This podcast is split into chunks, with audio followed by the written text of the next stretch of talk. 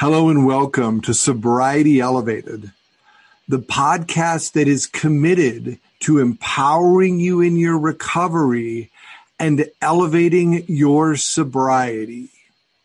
Join us now for the next episode. We hope you create an incredible experience. Let's get the show started. Hello and welcome to another episode of Sobriety Elevated. How is my incredible co host Kevin doing? I'm doing fantastic today. First thing I'd like to do is if you've been listening to these podcasts or if you've listened to a number of our podcasts, I want to offer a huge thank you. We appreciate your support. We appreciate everything you're doing. If you're sharing this with friends, thank you very much. Kevin, what do you think if today we talk about the treatment model that I use when I go in to give workshops in recovery centers. I think that's a great idea. It definitely had a, a big role in my life. I think we should share it. This is a little different treatment model than you see in a lot of the centers because I really believe that unless you do the spiritual work to heal yourself, coupled with a commitment to sobriety and a strong recovery program, that is what is going to have your treatment become incredibly effective in your life. And we're going to start with the first one. And, and, and if you think about this model, I'm actually drawing three circles that kind of intertwine with a little area in the center.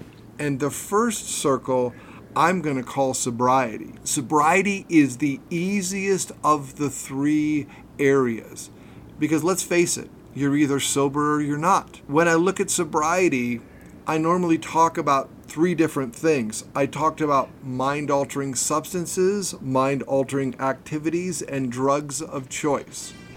And Kevin, can you give me an example of a mind altering substance? Obviously, drugs.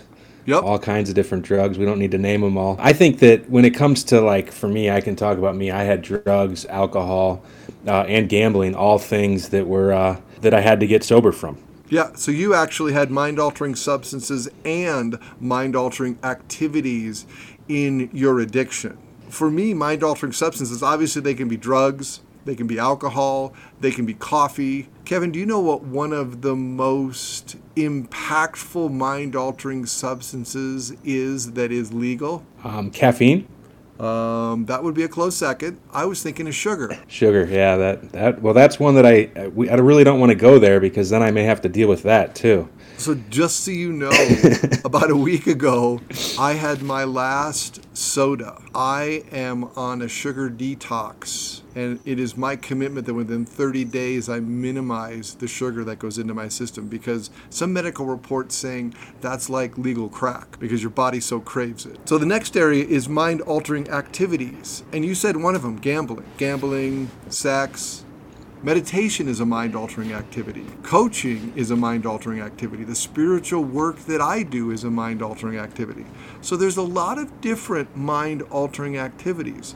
And the third thing is drug of choice. And Kevin, how would you define drug of choice? Whatever you use to um, take you out of a sober state. So, like alcohol, cocaine, all kinds of, I mean, you could name, the list goes on and on the drug of choice is something that literally you crave to the point that it impacts your life. And if you think about your addiction, the impact of life in your treatment program to become sober, you have to commit to giving up that drug of choice. What I would call it is an obsession. Right. So your drug of choice will actually cause an obsession that really you can't stop thinking about it I remember waking up in the morning. First thing I thought about was that drug of choice, or those multiple drugs of choice in my case. It's it's something that you really can't control. Your mind just goes and goes and goes, and it's what you're constantly thinking about it. And you constantly want more and more and more of that drug of choice. Sometimes I use the example of coffee. Right? Is coffee a drug of choice? I think coffee can be a drug of choice. I mean, the good news is a lot of times coffee's not going to ruin your life like a lot of the other drugs of choice choice out there.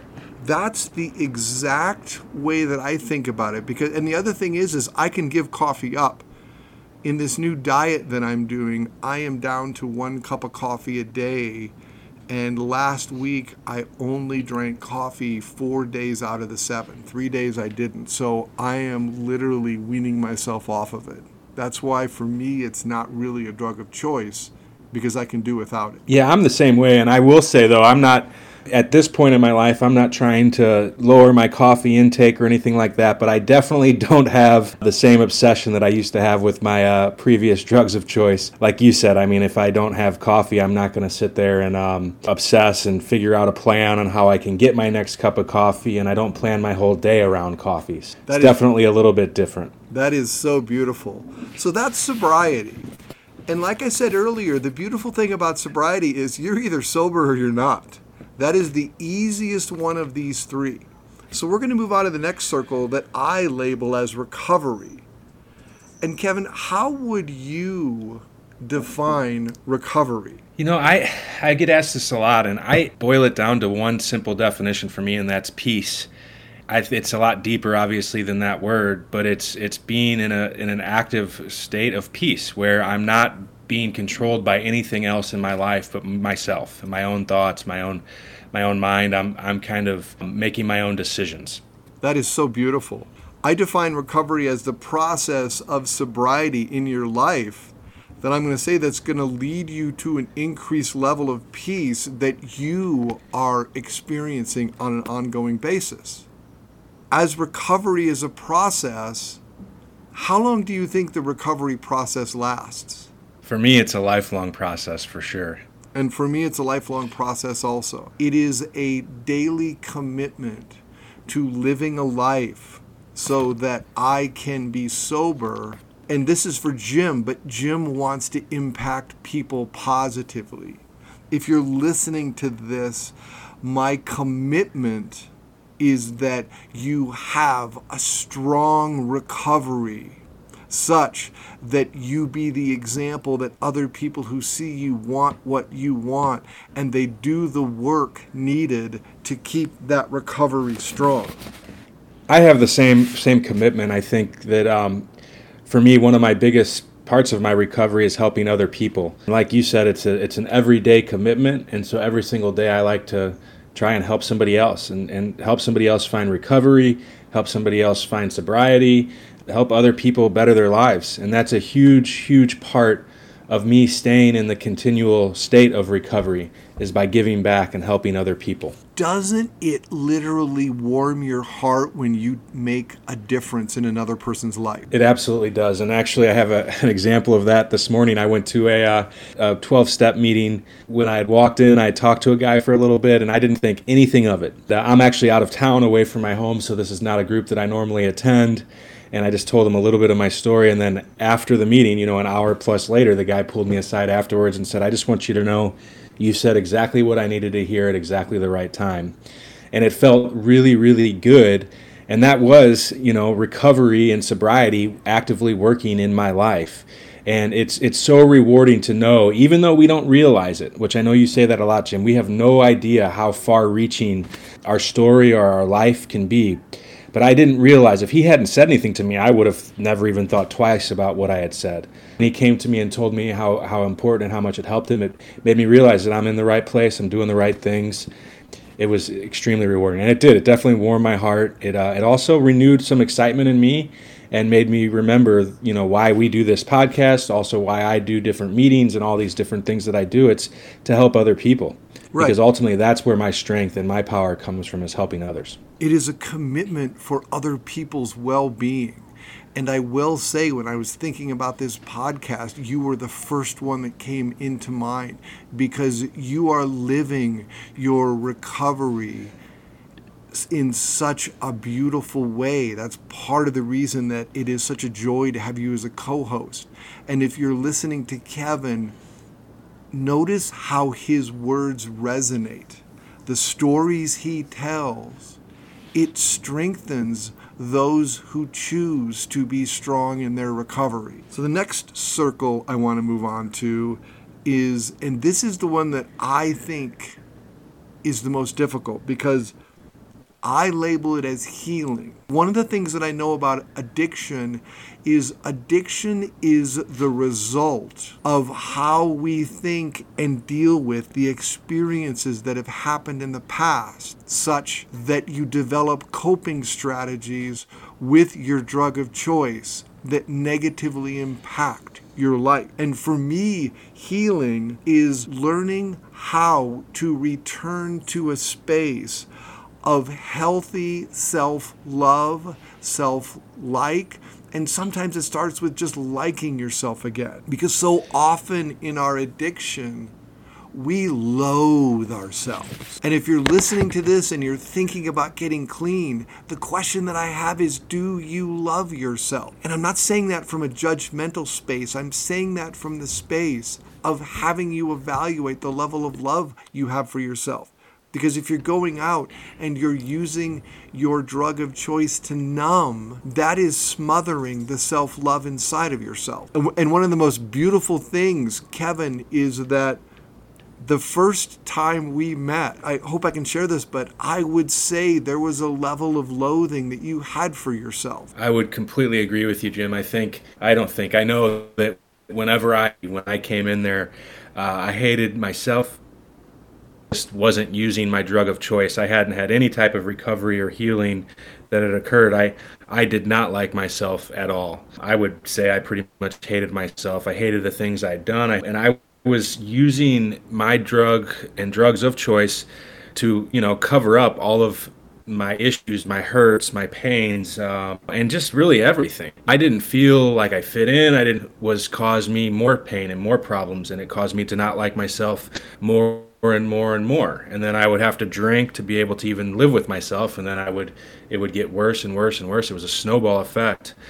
And I think that the reason why this part of the recovery process is so hard, the healing part is because of that. Because we sometimes to heal, I think of like a wound. You know, sometimes you have to maybe cut the wound out a little bit more to let it properly heal. Yes. And I think for me, the biggest part of the healing has come during my recovery is I have uncovered a lot of these these wounds that I just kind of covered up. You know, I never actually let them heal and never got to the bottom of them. But as I've done that, the healing process, and I now can look in the mirror and I do. I like myself. I love. And you said it at the very analogy. beginning, Jim. Um, a health. I love the wound analogy because I literally think, looking at your life, every day you were picking at that wound and it was just festering and creating more pain. I think that what was happening as I would continue to use my drug of choice, it was like letting, it was like putting dirt in the wound. It wasn't Yes. Cleaning the Yes. all, it was putting dirt in it, which just causes more infection, more problem, all of these just bad things. Healthy level of self love. You know, I had this big persona whenever I was active in addiction that I was the greatest guy in the world. I love myself. I'm awesome. Anybody who's against me is terrible and all of that. And it was all fake and not real. Where now I have a self love that is healthy, where I do I love myself. I, I really like who I am and what I do, and but it's not to the point where my it's ego driven, and all of a sudden I'm like think that I'm the greatest guy in the world. I have a, a healthy level of humility yet confidence. It's a balance that I think is is really really difficult to find sometimes, but once you find it, it's really empowering and really really helpful. You carry that balance so beautifully. The wound example, healing your mental wounds is just like healing your physical wounds. It happens from the inside out. There is nothing outside that can heal that wound. And as as you experienced in that one that first session that we met, literally you in in that session did some incredibly deep inner healing that allowed you to heal and grow from the inside. That session was probably one of the most beautiful sessions I have ever done with all the people I work with. Well, and that the thing, you know, a lot of people have asked me, you know, like call it a spiritual experience, whatever you want to call it. You know, what happened? What was the change? Really, the word that I can, the only word that I can think of that comes close to it is just like acceptance. Where I just had acceptance in my past, in my present, even in my future, right in that moment where it's like, I'm gonna be okay. It's it's okay, and things that have happened to me, things that I have done, it wasn't like this miraculous everything's wiped away and it's done. It was we're gonna get through this. It's gonna be a process, and you encouraged me in that respect, where it was like, all right, we're it's okay. Now Yeah. where do we go from here? Exactly. And it was like a fresh start. Yours was radical self acceptance, though, because I have never seen anybody, and I'm going to use the air quotes and say, get it to the point. I'm also not going to lie, I really feel that there was a spiritual presence in that room that knew that it was time and knew and you, and it just occurred powerfully. Yeah, for me, if that hadn't happened, if I didn't get sober at that time, which like your this whole podcast is saying, it was like a three pronged thing. The healing had to happen pretty quickly for me, or I would have ended up using again. For me to use was to die. Like I didn't have much time left. Um, whether I was going to kill myself using drugs or I was going to kill myself by committing suicide, I mean, I couldn't live the way that I was living any longer.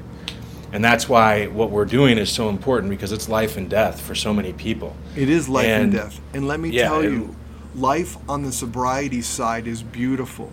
When you can heal yourself and live in a space of created love in this amazing world, your whole perspective just shifts. You get the love of family back, you get the love of self back, first and foremost. Then you get the love of community back. And Kevin, one of the things that you are such a strong example of is love in community. And I will say that most traditional recovery centers do not do enough in the area of healing.